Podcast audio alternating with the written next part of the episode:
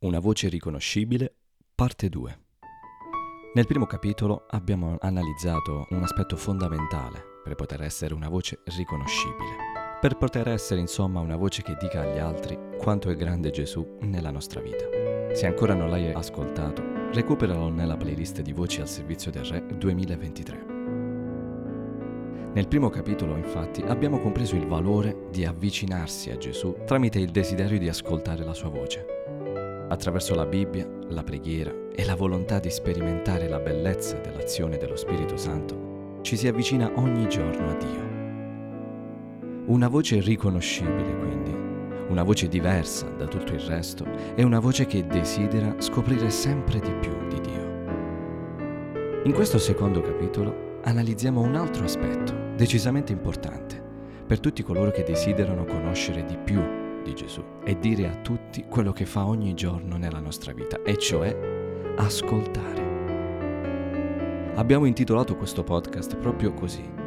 Parla ad un servo che ascolta, proprio perché abbiamo riscoperto in prima persona il valore dell'ascoltare. Sì perché ascoltare significa donare il proprio tempo per scoprire qualcosa di nuovo. E Dio ha tanto da dirci ogni giorno. Ma ascoltare non significa leggere la Bibbia e incastrare quei versi nei nostri desideri. Ascoltare Dio invece ci mette in una posizione di pausa, un momento in cui investiamo il nostro tempo, non per fare, non per progettare, ma per imparare. Una voce riconoscibile appartiene a chi desidera imparare prima ancora di fare, ascoltare prima ancora di agire. Ascoltare è il primo passo per imparare da Dio. Interpretare le sue parole invece è il primo passo per sbagliare tutto. Ecco perché quando preghiamo e quando leggiamo la Bibbia dobbiamo chiedere una sola cosa, la guida dello Spirito Santo. Diversamente, infatti, la nostra mente progetterà mille modi per capire quello che stiamo leggendo e adatterà espressioni e verbi a proprio piacimento. In altri termini faremo dire alla Bibbia quello che vogliamo dire noi. Una voce riconoscibile, invece, appartiene a chi riconosce di aver bisogno di una guida da parte di Dio. Se vuoi ascoltare Dio, chiedi che lo Spirito Santo, prima di ogni altra richiesta, prima di ogni altra preghiera, ti guidi.